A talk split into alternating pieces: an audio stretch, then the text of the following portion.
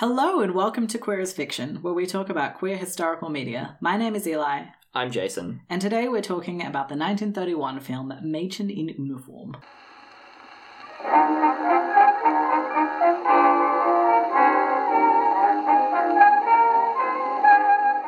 So I think it's only best that we start this episode off with acknowledging that we can't say German words and are going to say them throughout anyway. We formally apologize. There is nothing to be done.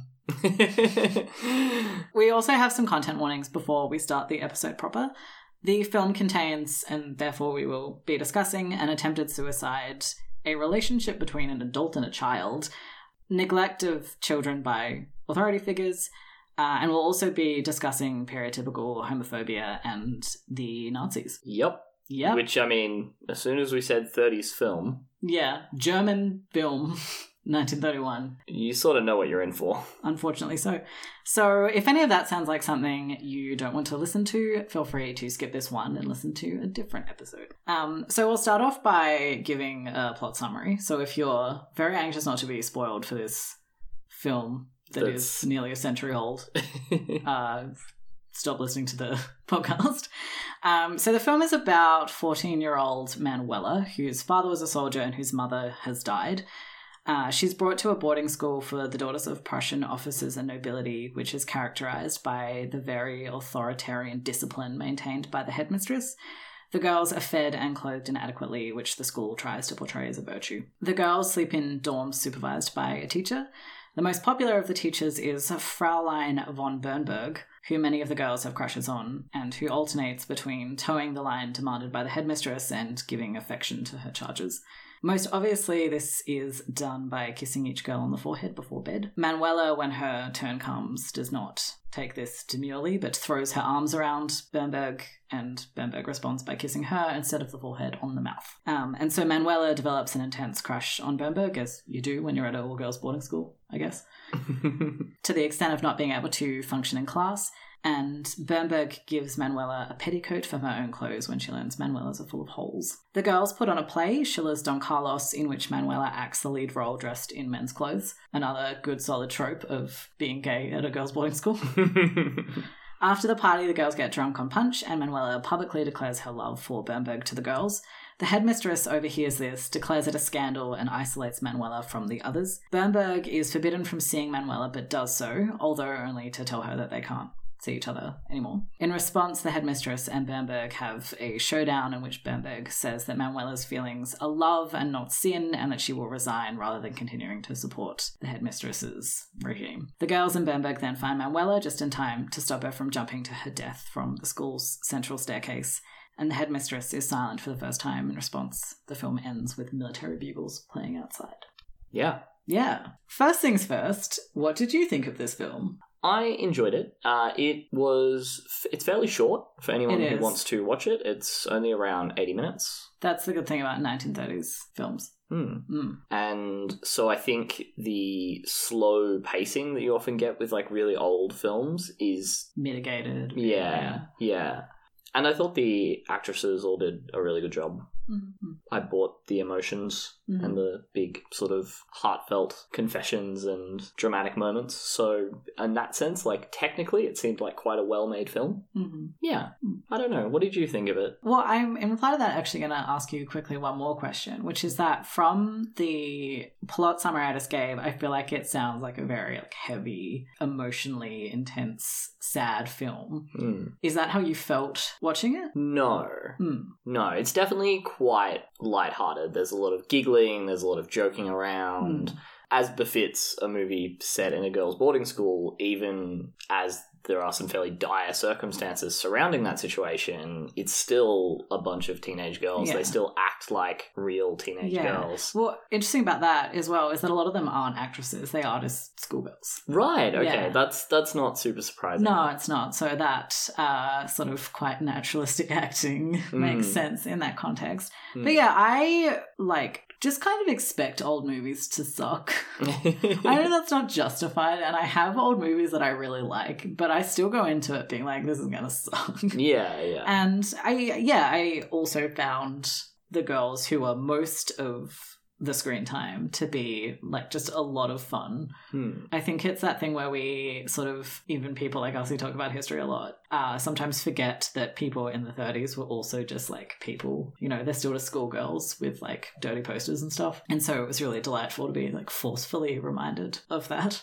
Yeah. Like, I'm thinking in particular of that scene where they're talking about the different actors they like, and one of them says, like, oh, he has more sex appeal. And she says, like, sex appeal in English. And it just made me laugh really hard. yeah, yeah. I, well, don't they like specifically? It's sort of like, oh, what's the term? Yes. Sex appeal. yeah, I liked that a lot. So, I actually wrote down the specific line. It was sex appeal, nicht. It's good. I enjoyed it. I would watch it again. Like, the, like sometimes we watch movies or whatever for this, and I'm like, I'm watching this for the podcast, but I don't care about this. Mm, mm. But I would watch this again at some point. So, Mm. um, yeah, I think we should probably specify that the pictures we're talking about of this actor with sex appeal is um like a collage one of the girls had that is like hidden uh behind a sort of like camouflage like white bit of paper on the inside of her wardrobe and that was great. Yeah. Uh so this has been a fairly lighthearted chat and i don't really know how to segue into talking a bit about what interwar Germany was like now, which is in some ways less fun. yeah, so we'll just give a bit of background into the period we're talking about now. As mentioned, 1931, we're in interwar Germany. Following World War One, Kaiser Wilhelm II was forced to abdicate, and the Weimar Republic was created with a government consisting of a president, a chancellor, and a parliament.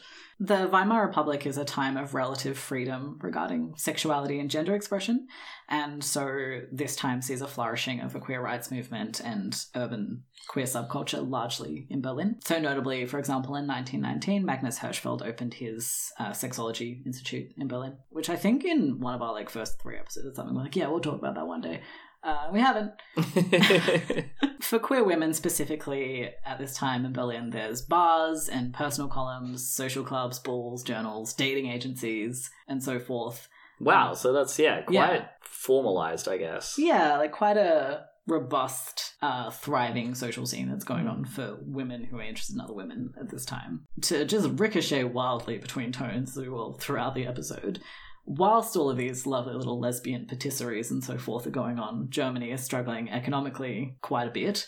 Uh, thanks in part to conditions laid out in the Treaty of Versailles after World War One, which required them to pay large reparations. Although there was a period where the Republic somewhat found its feet, the economy was greatly affected by the US stock market crash of October 29, 1929, ushering in the Great Depression and causing a crisis for Germany. Uh, and this influenced, to just summarize people's entire like academic careers in one sentence, Germany uh, to shift to the right politically and socially, and anti Semitism and misogyny and homophobia grew, and this paved the way for the rise of the Nazi Party. Which hopefully is not news to that many of you. So I think it's worth noting um, that despite the existence of things like lesbian bars and stuff like this, there's still a very ambivalent place that queer people have in like German society at this time. This sort of contradiction between the fact that, like, again, places like bars and like lesbian magazines and stuff are allowed to exist, but also that social tolerance kind of only goes so far, and there's a lot of repressive laws still on the books. Uh, so, although in a few short years we're going to have a very different landscape for queer people in Berlin, that shift is not as dramatic and hard to comprehend as it might seem on paper. Yeah, that makes it sound like, you know, sort of you had a thriving queer community, but you didn't necessarily have mainstream acceptance of queer people. Hmm. So, therefore, the fact that you then had a more repressive regime that actively targeted queer people is not super surprising. Yeah, and it's worth noting as well that while um, sex between women isn't illegal, sex between men is illegal at this time, while there are similarly like bars for gay men Hmm. around. And like that's not even all that uncommon. That was the case in Australia a few decades ago. Yeah. Um, and that brings us to this film. The film is based on a play that was written by a woman called Christa Winsloe, first produced in Leipzig in 1930 and then in Berlin in 1931. Uh, the play was called Gestern und Heute, yesterday and today, so they changed it for the film because they wanted a more like clickbaity title, basically. Yeah, yesterday and today is not. And, yeah, what does that mean? Pizzazz. What does that mean? The play was directed by a woman called Leontine Sagan, and obviously it was successful enough as a play that they decided to make a film out of it. Uh, Sagan also directed the film. Okay. Uh, she didn't really have a background in film. She'd never directed one before. She would Mhm. only direct one more after this. Mhm. So her chops come from the theatre. Uh, as an actress and as a director there. Um, so the movie has a female writer, a female director, and an all female cast, Yeah, wow. which is pretty cool and is quite unusual at the time. Like there aren't a lot of I'm not sure I'm not sure that this is the first film directed by a woman in Germany, but it's a very early example. And I think certainly the only one that has the addition of like the all female cast and writer. The film was produced by Carl Froelich, who was much more established in the film world. Uh, and because he was more established in the film world, he was able to have a lot more influence than he would have with a more experienced director. Uh, so he's responsible for the name change, and there seems to have generally been quite significant creative differences between Sagan and Winsloe on the one hand, and Froelich on the other hand, with Froelich wanting to reduce how overtly queer the film was in order to make it more wildly appealing. Right. So was then the play more overtly queer than the film? Yes. Of those who were involved in making this film, the only ones we know definitely were lesbians. Uh, Christa Winsloe, who wrote the play, which makes sense to me, Mhm. uh, and Erika Mann, who played one of the teachers. Not even one of the significant ones, just one of the teachers. Oh, okay. Yeah, but I include mention of it because Erika Mann is like quite a well known person in her own right, and maybe we'll talk about her one day. Regarding the others, there's like some speculation, but we just don't know that much about them at all, so who knows. Hmm. The film, as with the play, was a big success both in Germany and internationally. We're not going to talk about the cinematography and whatnot too much for time reasons. We like to prioritize the gay here. Uh, but it was praised for uh, its use of lighting, its use of sound, uh, which is particularly interesting given that sound in movies is quite a new concept at the time.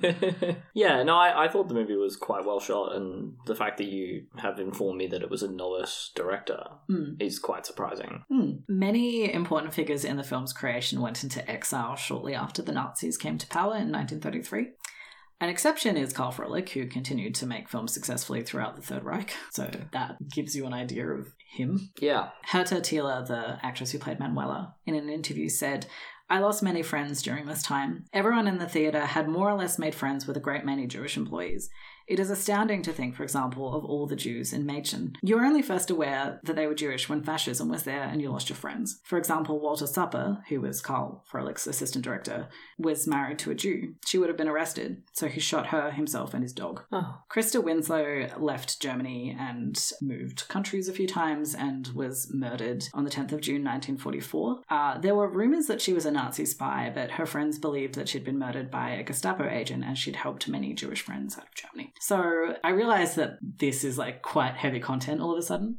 Uh, and I just wanted to include it because from my reading, I feel like it's easy for people to sort of decontextualize this film and take it as just kind of like sort of quite a generic anti authoritarianism message. Mm. And I think it's really important to keep in mind exactly what these people were on the brink of when they were making this film. Yeah, there's a couple of things that I noted Mhm. down when I was watching that did feel quite specific. Hmm. I also think that, uh, particularly as we get further and further away from the Holocaust, and as uh, you know, right wing attitudes in the West continue to get stronger, Mhm. uh, that it's important to like give space to anything that kind of brings home and humanizes the victims of the Holocaust. Like I think it's really easy for people, even like decent people who are not Holocaust deniers or anything, to not really kind of get it in any way because like it's just a number. Mm. And that's like fine, like that makes sense. So I think that having in the back of your mind while we talk about these actors goofing around on set and so forth, that some of them are shortly going to die in the Holocaust, frankly, is medicine that society needs to take at the moment. Yeah. The woman who plays Ilsa,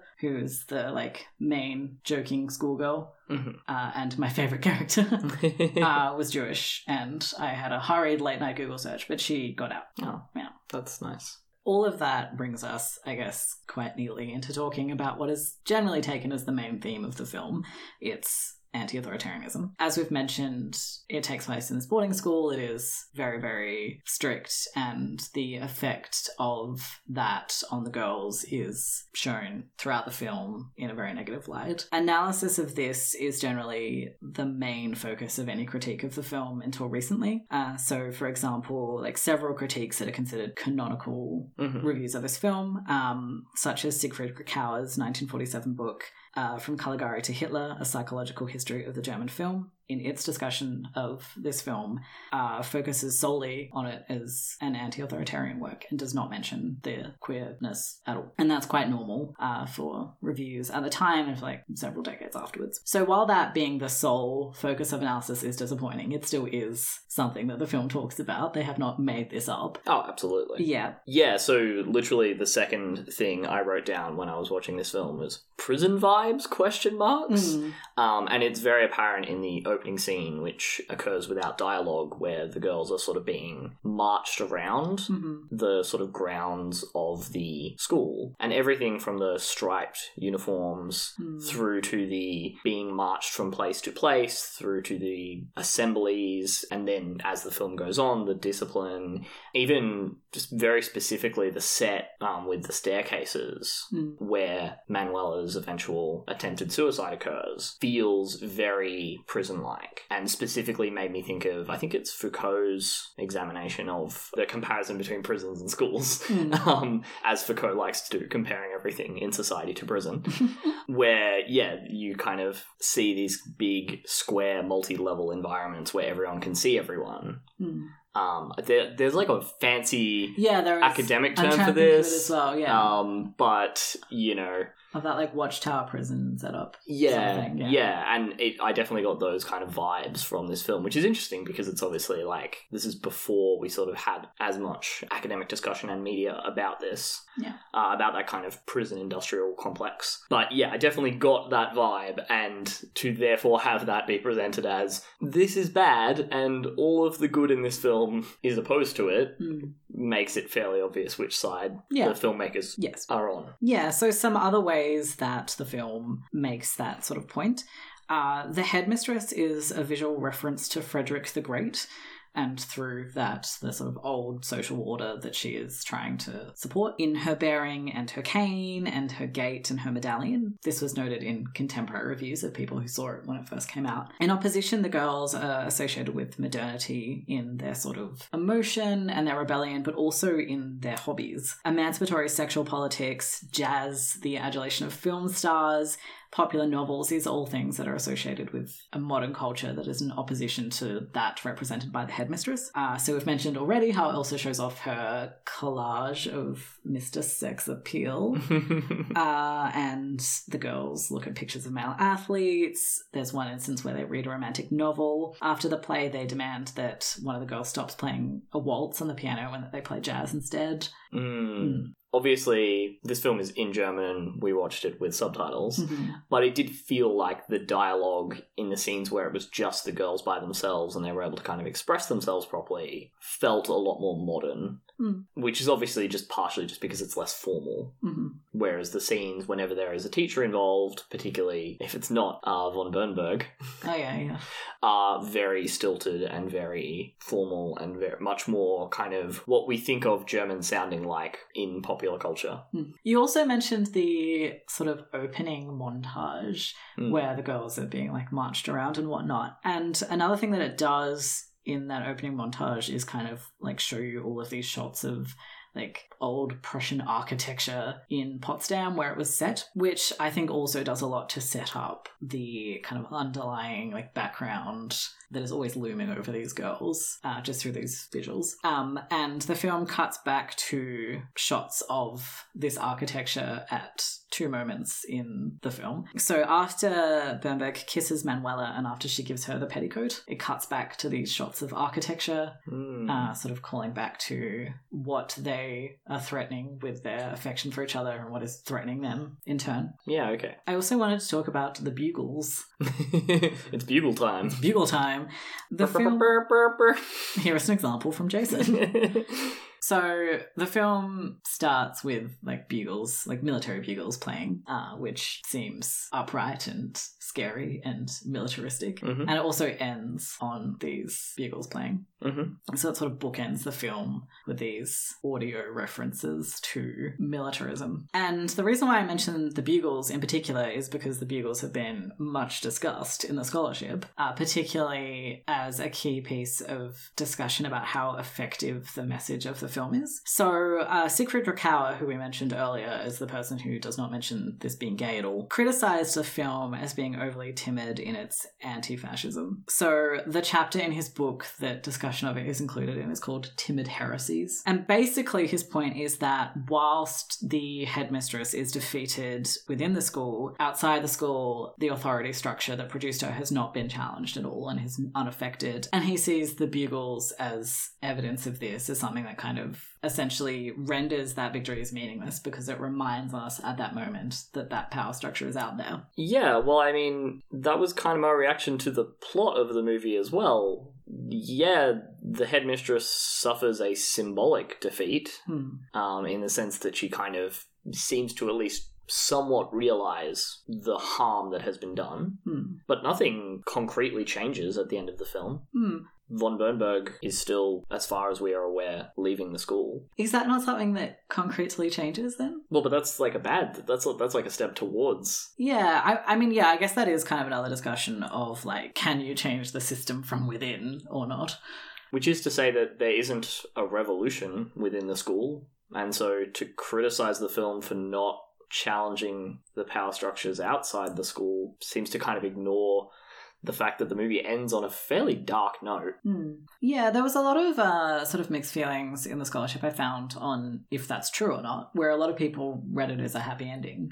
Yeah, see, that's bizarre to me because to me it felt like a very deflating ending. Hmm. I tend to agree with uh, Richard McCormick made this point, but also like various scholars I read made this point that um, the point that Kracauer is making is being made by the film. You know, the bugles aren't there at the end as an accident that remind us, opposed to the the film's point, Hmm. that the power structure outside the school still exists. The point is that while maybe there's some kind of relative temporary victory inside, yes, there is still an ongoing power structure that is not challenged. Yeah. And I think that that makes more sense as a reading if we again think about the time this is made. If it sort of says, you know, here are things that challenge this order, here are ways in which sort of women can, through solidarity, make some progress towards challenging that. But, you know, instead of kind of ending on this note of, so that's done now, ending on a note of, and here's all of this work that's left to do, makes much more sense given the people who are sitting in the cinema and the climate they were in. Yeah, and I mean, even the one interaction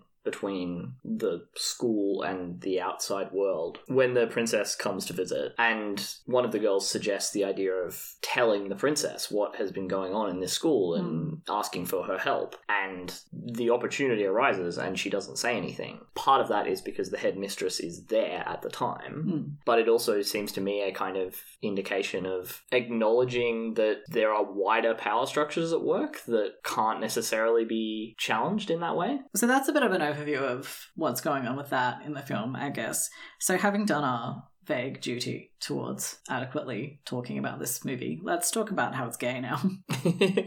Because it is quite gay. It is quite gay, yeah. Um, so, as mentioned, uh, sexuality is generally omitted from analysis of the film. Critics at the time, or sort of just earlier than now, would sometimes acknowledge it, but in a very sort of like offhand way, or dismiss it as an adolescent phase being depicted and so forth. Mordaunt Hall, in a 1932 review of the film for the New York Times Directory of Film, said, uh, It is actually more of a rap on the knuckles for the militaristic notions than an exposition of unnatural affections. And that, I think, basically gives you an idea of the tone of reviews of this movie. Nevertheless, recognition of the fact that this film is like really gay uh, is evidenced in its censorship. So, um, Vito Russo, who is a fairly groundbreaking scholar on the depiction of queerness in film, um, he wrote a book called The Celluloid Closet, uh, uncovered the New York State Censor's notes on the American release of the film, and basically it just sought to cut out like anything that we are about to talk about oh, that okay. could be considered gay. And so it was finally approved after it cut out a bunch of stuff and then released to the American American public. The film fell out of distribution for quite a while, but was rediscovered in the 1970s and became a cult film amongst feminists and especially lesbians uh, in the United States and in England and France because they viewed it as an early gay film. German feminists found this reception overly simplified. They found that these readings often ignored historical and political context of the film. So I couldn't really access their criticism because it was like in German and not accessible to me. But it seems that, uh, assuming that these uh, scholars are not all homophobic, that it was earlier viewed basically solely as an anti authoritarian film, Mhm. whilst the queerness was ignored, and then kind of had a phase where the queerness was focused on with at the expense of the anti authoritarianism. Yeah, which is just wild to me Mm. because, I mean, I very much viewed it as those two things being, Very enmeshed. yeah, Yeah. inextricable. Yes. Yeah, I would tend to agree. So, shall we just kind of list off ways in which this movie is gay for a bit? yeah, because I've got uh, quite a few notes, Good. um, Well, most of maybe which. I'll see the floor to you. Uh, tell me how we know this film is gay, Jason. So we are informed pretty much straight away Mhm. that all the girls in Fraulein von Bernberg's dorm have a crush on her. Yeah. And I was like, okay, sure. The gay starts early. yes. We then immediately kind of get visual and audio cues for what will become the kind of blossoming relationship between von Bernberg and Manuela. When they meet, von Bernberg grabs her hands quite intensely and says, I expect total discipline, whilst looking like that is not what she expects in any way. But we also have a lot of very gay moments between the students. hmm There's a lot of draping arms over shoulders. There's a scene where a girl grabs another girl's breasts and says, What a body, which is pretty gay. That's a pretty gay thing to say. Obviously, the aforementioned bedtime kisses scene, Mhm. um, where all of the girls sit at the end of their beds with their heads up, waiting for their kiss, and when they get their kiss, they kind of fall back on their beds dramatically. I expected that this there would be something like this, but it was Mhm. just so much more than I was expecting. There are like gentle strokes of legs, uh, slapping of butts. There's just a lot Mm. of very gay moments between the um, female students, and then also, yeah, the scenes with Manuela and von Bernberg um, in class, where it seems like neither of them can kind of handle Mm. the kind of hot and heavy descriptions in the poetry that is being read, which I found quite interesting because initially in that scene, I kind of felt like Manuela had a bit more agency in that the reading seemed to be making von Bernberg much more uncomfortable than it was Manuela. But then once Manuela had to read herself, she just completely lost composure. But yeah, overall, uh, it was pretty gay. It was. Um, it was quite gay, yeah. I'm crying all night because I'm in love with you. Is uh, that's that's pretty explicitly gay. I mean, it's a tad gay. you know. Yeah. Yeah, I mean, we could go on. Yeah. also, uh, you mentioned before that you had a favorite student. Mm. Uh, my favorite was definitely Edelgard. hmm I I shipped Manuela and Edelgard. I thought they should have been the romance in the film because they were cute and their interactions were always very wholesome. Good. But yeah, I I also wrote a note saying um, with regards to the aforementioned scene with the punch where Manuela gets a bit drunk and then confesses her love that you know oh no being a drunk messy queer who just wants to brag about your girlfriend hashtag relatable content. Um so yeah. So yeah, like I, as expounded upon here, this film is gay. There have been those who read it as not gay, who have read the relationship between Manuela and Bernberg as instead being a maternal relationship. So we mentioned earlier the play and how the second staging of the play, the one in Berlin, was gayer than the film. hmm And I thought it would be interesting to note the ways in which the casting of the actress who played Bernberg influenced that. So the first time the play was put on in Leipzig, uh, the woman who played Bernberg was quite an older woman in her 50s who was quite a like matronly type. And in that version, it really emphasized this as a sort of pseudo mother daughter relationship. Uh, certainly influenced a lot by that casting. hmm And then the second one, the person who played Bernberg was essentially a butch lesbian, a very masculine actress. Interesting. Yes. And that was one of the things that Froelich did not want to carry over into the film. He wanted a like traditionally feminine woman cast as Bernberg in order to do away with some of the queer vibes that having that butch woman there brought to the table. Mm-hmm, mm-hmm. So we're not going to spend that much time on talking about is this really just a mother-daughter pseudo relationship because like it's not. Um, it is interesting to talk about the presence of that dynamic, but obviously that can only go so far in explaining anything that happens in this film. uh, you know, although like any kind of emotion is frowned upon by the headmistress, a sort of maternal relationship is not the most natural reading for why she calls Manuela's declaration of love a scandal and segregates her from the other girls, saying she fears contagion. And the exchange between Bernberg and the headmistress about it is not sin, it is love. yeah. So Yeah, that would be a weird movie. That's interesting to me, that note about the casting differences, because, and for those who haven't seen the film, in the film version, we get a younger woman, but not a butch woman at all, as you kind of Yes. mentioned. And then, on the other hand, we do get, as we've mentioned earlier, kind of a bit of gender role play in the form of the play. hmm It is worth pointing out that having the love interest in early 20th century lesbian novels be a kind of like older say like teacher figure at a boarding school? Is quite a common trope anyway that that sort of like uh, maternal vibe is not something that actually gets in the way of there being a lesbian vibe within the genre at the time anyway. I thought that a quote from uh, Hertha Thiele was interesting here regarding kind of the interplay between Bernberg being a romance figure and a mother figure. Mm-hmm. So she said, Froelich also cut out the scene that had been shot already, the scene where I speak about my mother, about the linen closet, and remembering how good the washing smelt and so on. Froelich took this passage out because of what it suggested. It would have provided clarity in the sense of the relationship with the mother, loss of the mother, love for another woman. So basically, sort of what she's suggesting is that there's a scene that we don't have in which Manuela talks about her longing for her mother, and this is clearly part of why she attaches herself to Bernberg, and that Froelich cut this because it was too gay. And I, I think that to her, it doesn't seem like the exact character of Manuela's attachment to Bernberg, whether it has like, you know, mother figure vibes or not, makes it less gay and makes it seem more like threatening to the film's commercial viability to the producer. Yeah, it's just kind of the closeness of the relationship rather than the specific ways in which that manifests. Yeah. We're kind of like circling around her, Mm-hmm. uh, like a boarding school around a dramatic stairwell that one might throw oneself down. Um, But shall we talk a little bit more directly about Bernberg and like what her deal is? yeah, sure. Yeah. So I wanted to talk a little bit about how uh, the scholar B. Ruby Rich talks about Bernberg in her analysis, which is much better because she is. I'm not sure if she's a lesbian or what, but she's clearly a queer woman talking about this as a queer film.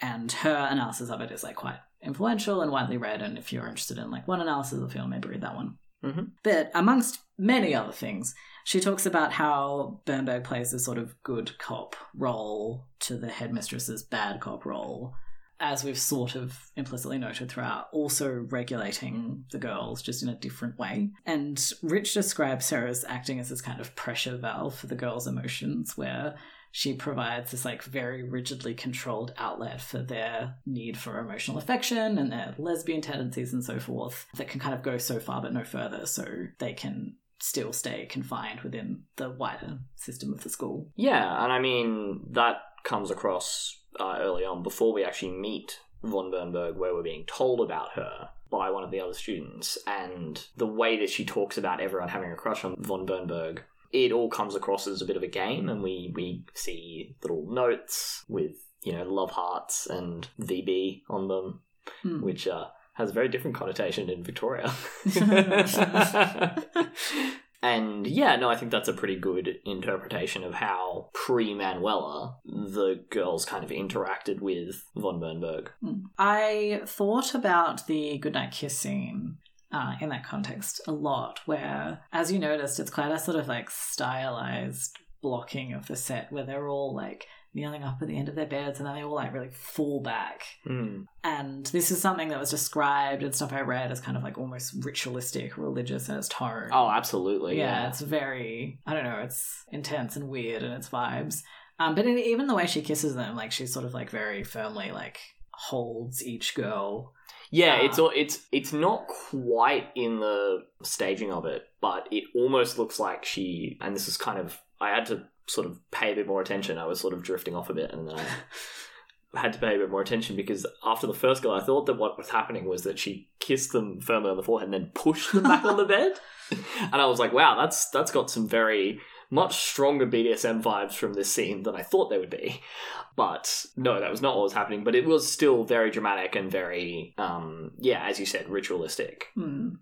Yeah, so she's sort of providing this affection, but in a way that doesn't feel like wholly soft or wholesome or so forth. She kind of gives so much and, and only so much, and she's very in control of it, uh, and so forth.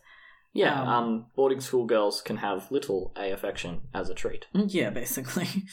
And so, I mean, I guess I'd like to ask what your overall impressions were of her, because from your sort of description of all of the queer moments in this film, obviously some of which were between the girls and not involving Bernberg at all, Mm. um, you seemed to quite enjoy them and find them quite like cute and whatnot. Mm. And I found them like that at times, and at other times felt like deeply, powerfully uneasy and like very not like scared of Bernberg because I'm like a grown man, not in 1930s German boarding school, but you know, like very averse to her as a person. Yeah, I mean, yeah, I think um, I definitely found the interactions between the students a lot more comfortable. And I mean, I mentioned before that Mm. I would have preferred Yeah. if the romance had been between two of the students. And yeah, I think that kind of von Bernberg as a slightly intimidating figure. I mean, I mentioned earlier that like in her very first scene with Manuela, she like stares intensely into her Mm. eyes and tells her that she expects total discipline. Mm. Yeah, it is a little bit uncomfortable at times, and it's it did feel kind of weird at points that we were heading toward this kind of inevitable emotional climax where obviously we side with von Bernberg and Manuela over the headmistress, Yeah. but I wasn't necessarily opposed to the idea of von Bernberg leaving Hmm. because I don't think what she was doing with those girls, whilst it was better treatment than the treatment they received at the hands of the headmistress or the other teachers, that doesn't mean it was healthy or Hmm. good for them. And I think that's something a lot of young people experience, queer or not, Hmm. is kind of having authority figures in your life and then having one that doesn't sort of that, that, that sort of breaks down those lines whether in a romantic way or not and yeah i think the fact that the girls in the story as many young people in real life do idealize that was interesting in the way that it wasn't really critiqued Yeah, it's it's a sort of thing where like she goes back and forth between being affectionate towards the girls and Manuela specifically, and then like shutting them out and being very cold and sort of disciplinary towards them. Hmm. And I guess the film kind of sets you up to want her to break down those barriers and to show the affection and so forth. And like major steps in this relationship is when she kisses Manuela and when she gives her the petticoat and whatnot. Mm. But like really, like the appropriate thing to do is to not do any of those things. And so it's this weird, you know, like a, like a teacher should be maintaining boundaries and should not be giving personal gifts to students and stuff like that. So it's this weird sort of dif- dissonance where when any of those things happened, part of it was like, okay, yes, good, and part of it was like, oh god. Yeah, yeah, no, I Yeah. I agree with that. I yeah. Yeah. So the comparison that you made between the headmistress and Frederick the Great was interesting to me because I, I didn't catch that at the time, not knowing the visual cues for Frederick the Like Great. neither did I. Um, being not a person who grew up in Germany in the twenties, but yeah, certainly I did get the impression of harking back to a more authoritarian and, according to the headmistress, superior time in German history. Mm. She has a line where she says, Let others follow foolish ways. Through discipline and hunger, we will be great again, or not at all. Which is a hell of a line, Mm. both in terms of obviously evoking certain political figures in our modern time, but also in the specific kind of apocalyptic sense that felt very what I've read previously about kind of interwar Europe. That sense of, you know, this is all we can do, and there is an inevitable sort of sequence of events that's going to occur from now on. Yeah, I think it's like it's probably worth stating explicitly for people who haven't seen the film that that line is her justifying like essentially starving these girls Yeah, implicitly because they just don't have the money to feed them properly, but she's kind of spinning it as like glory. Yeah, yeah, Yeah. and it's it's really intense, Mm, and you know, given what was to come, feels quite Mm. prescient. mm. So the last thing I wanted to talk about, fittingly enough, is the end of the film. As we've mentioned at the end of this film, Manuela tries to throw herself down the stairwell and die, and Ah, yes. stopped just in time. Ah, yes, Chekhov's stairwell, Chekhov's stairwell, very much. where earlier in the film a firecracker is thrown down, which felt like a very extraneous scene at the time, and then I was like, oh, I know where this is going. However, in the original version in the play, Manuela succeeds and throws herself down and dies, and that is the end of the play. oh, Yes. wow, okay, yeah. Yeah. It's interesting to me that for the film adaptation, Mhm. they took out the really dark ending, Hmm. and instead of replacing it with a bright, happy, fun ending, they replaced it with a ambiguous ending. Hmm. Where this seems to come from is a real life incident in Christa Winsloe's life. Hertha Thiele mentions that this film is filmed in the boarding school where Christa Winsloe went to school. And she also mentions, quote, Actually, there really was a Manuela who remained lame all of her life after she threw herself down the stairs. She came to the premiere of the film. I saw her from a distance, and at the time, Winsloe told me, the experience is one which I had to write from my heart. End quote. Uh, which is bananas. Yeah, wow. yeah, I assume this is true. It sounds kind of urban legendy, but I assume it's true. The fact that this film is filmed where that happened, essentially, like they're on a staircase that a girl actually threw herself down at some point, is very dark. Yeah, Um, no, wow, that's um, that's thrown me. There's been a couple of things about the production of this film that you've told me that I've been surprised by, but that one definitely takes the cake. Hmm. They did film a version of that ending and then decided to cut it. Uh, so again, uh, Hertha Thiele remembers, quote, We screamed with laughter when we saw the result of the preview. I looked like a May beetle taking off in flight. That is how my legs were. It looked really grotesque and ridiculous.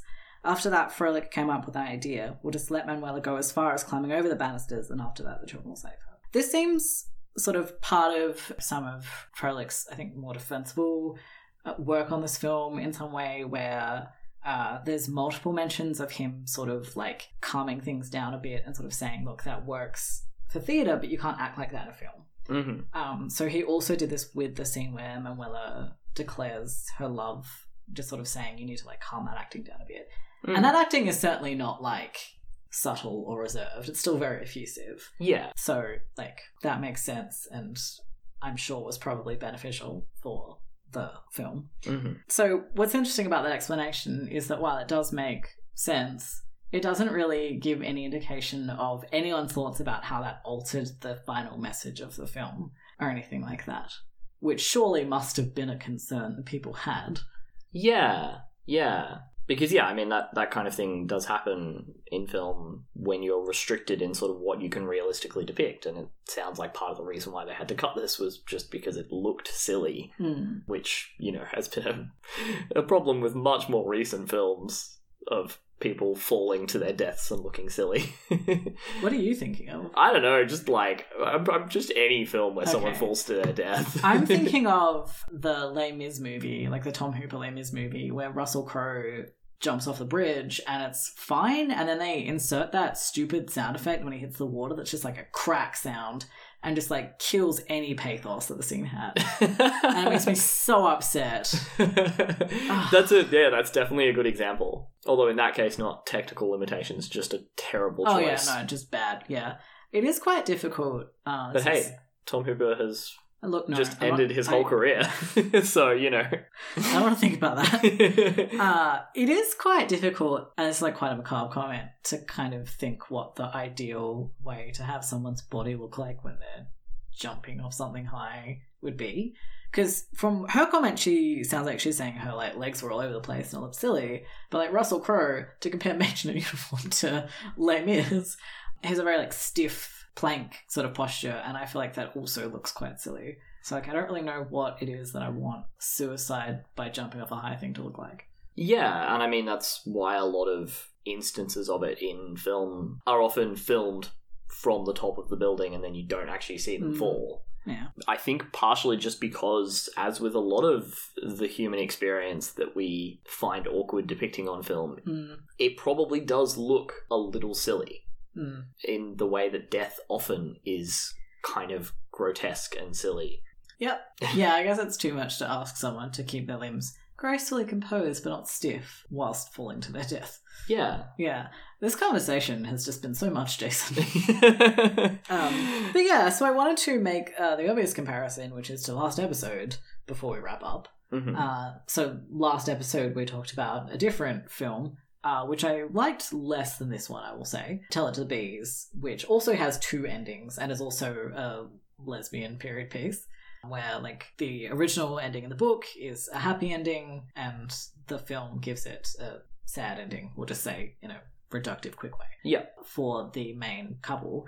And in this one, the original version, written by a lesbian woman, has a much more overtly dark ending with Manuela's death. And in this one has, if not a happy ending in any simple way, at least an ending in which Manuela is alive. Yeah. And that is brought about by a director who, by all accounts, seems to have been quite homophobic and later on a literal Nazi. And that's interesting. Yeah. Yeah, it definitely is. Hmm.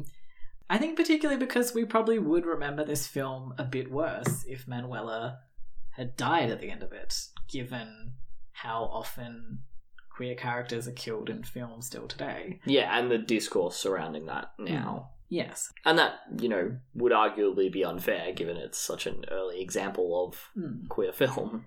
Yeah. But yeah, you're right. Yeah. That would be the discourse. It's an interesting example of the ways in which film is always going to be a commercial prospect. And so the way that something is made will always be a compromise between the desire for commercial success and artistic intent and integrity. But that's not always a bad thing in terms of the results. Hmm. Despite this being a bit of a weird, ambivalent time, I enjoyed talking about a much earlier piece of film than we have thus far. I'd like if we can sort of keep getting into how we've evolved from this ambiguous, kind of sad queer representation to much more modern, uh, ambiguous and kind of sad queer representation.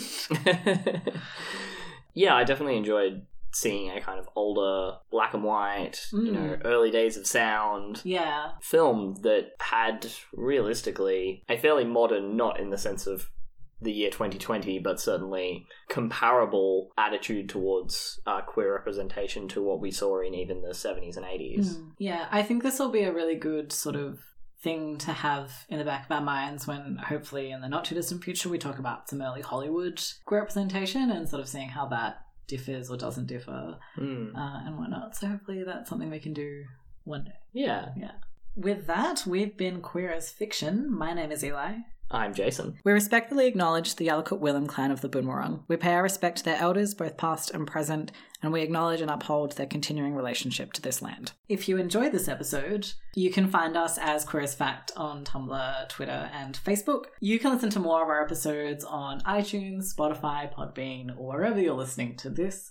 If you've been enjoying this podcast, we would really appreciate it if you review us on Apple Podcast or elsewhere on your podcast app of choice or just out loud to your friends. I suspect we actually get a lot of our listeners through the global queer grapevine. I mean, I can confirm that this is uh, Aaron. Most of our marketing budget is Mm. uh, me. is Jason in bars.